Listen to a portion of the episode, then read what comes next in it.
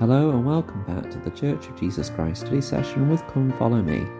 I'm your host Matthew Roberts and this is season 4, episode 134 of this daily study podcast.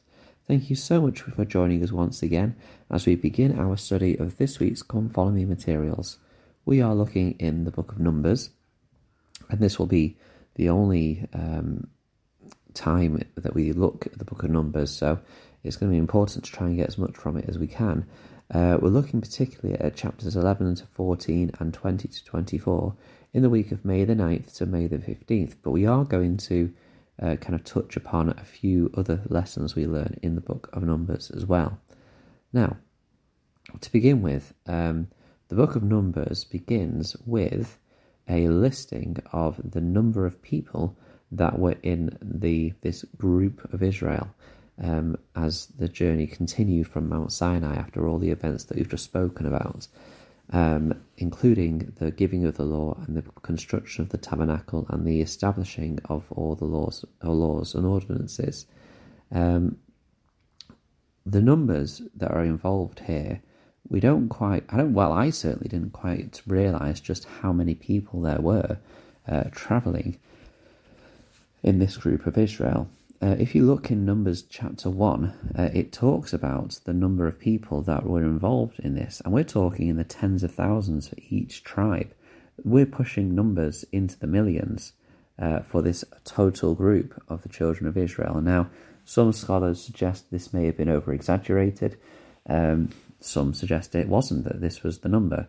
Uh, we don't really know for sure, but what we can be certain of is that this is a, an extremely large group of people uh, even if it is in the tens of thousands, just imagine that size of a group of people traveling through the wilderness. Um, it is quite significant. And that number is not necessarily going to impact some of the things that we learn about from this book, but it will affect one of the stories, which I'll talk about as we get to it later in the week. Um, the children then um, set off by the guidance of the Lord after some further instructions regarding um, the priests and regarding leprosy, um, which will be, again be important in a bit later, um, and other laws about wine and strong drink. Um, the the cloud that was resting over the tabernacle departs and starts to move, and so the Israelites um, pack things up and start heading off. And what's interesting about this uh, is that as they start to travel in the wilderness, in Numbers 10, um, verse 33, it says, And they departed from the mount of the Lord three days' journey, and the ark of the covenant of the Lord went before them in the, in the three days' journey to search out a resting place for them. So the ark of the covenant uh, led the way. And this is, of course, symbolic and representative of the Lord leading them uh, through this journey. This then leads us uh, to uh, chapter 11, which is where we're going to begin our, our main focus. In verse 4, it says, And the mixed multitude that was among them fell a lusting, and the children of Israel also wept again and said, Who shall give us flesh to eat? So here we see the children of Israel desiring something else to eat. Um, before we continue further, this word a lusting is an interesting one. And if you look at kind of the word that is the root word, um, we have here that it is the word that uh, it's the word ava in um, in the original um, Hebrew Hebrew writing, and it is often used in the in the scriptures as desire. Now, there's nothing wrong with desiring things.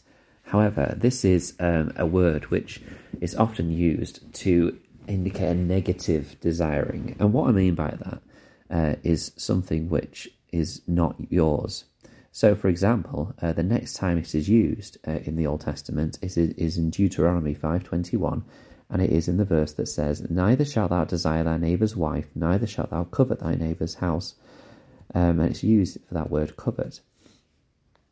Um, going further into another example as well, um, in Proverbs, and this is a really good example of what perhaps um, the, the kind of connotations this word gives. In Proverbs 13, verse 4, it says, The soul of the sluggard desireth, and have nothing, but the soul of the diligent shall be made fat. Um, indicating here that this word is suggested as a word where the person is wanting something that isn't his and is not willing to put any work in to get for themselves. Um, whilst, as it says in the Proverbs verse, um, the opposite because obviously in Proverbs we often get this uh, kind of comparison between two uh, examples. Um, in Proverbs, the, the antonym or the opposite uh, of this um, word desireth would be to be diligent. So the children of Israel here are not being diligent, they are desiring something which isn't theirs, and also they're not willing to put the work in for. They are lusting after uh, the other food in verse 5 it says, we, we remember the fish which we did eat in Egypt freely, the cucumbers and the melons and the leeks and the onions and the garlic. Uh, but now our soul is dried away. There is nothing at all beside this manna before our eyes. Now, this is a very interesting um, thing for the Israelites to say. Firstly, because they seem to have forgotten um, in the travelling that they've done so far that they did not eat uh, of the, all these things in Egypt freely. There was nothing free about their condition or state in Egypt. However, they are looking back and they are seeing the things that perhaps they did have and forgetting all the, the evil and the negative things which were done to them in that land. And I suppose sometimes applying this to us, um, we at times may look at something that is tempting or look at something that we are in we are desiring or coveting or lusting after, and we may see the the good things about it, but not recognize the um, the negatives or the consequences, perhaps, of those things. Um, how they will restrict our freedom rather than thinking that we will have complete freedom if we do those things. The other thing as well here is in verse 6, um, they seem to disregard or put down the manna which they are given from heaven. Now remember, this manna, especially when you think about the numbers of the uh, the children of Israel at this stage, um, because we are in the book of Numbers, uh, this is a miraculous bounty that is poured upon them every day to feed potentially millions of people uh, with this manna every day, and to give a double portion on the on the day before the Sabbath, um, so that they could have enough for the Sabbath as well. This is a miraculous um, manifestation of the Lord's power to be able to give them this food every day. And yet, despite it being a tremendous blessing, they see it as this manna, as something which is not worth having anymore or something they're tired of having. Um, and you just think about perhaps sometimes, again, in our lives, we are given blessings, we're given feelings of peace and comfort. We're given the blessings from windows of heaven. And sometimes those blessings may be something that we are tired of having, maybe, or not necessarily tired of having, but perhaps we are not, we don't recognize just the amount of blessings the Lord gives us, and we desire or lust after something which at this time is is not the time to have you know, we may want this next thing or this next step in our life to happen, but it's not happening yet.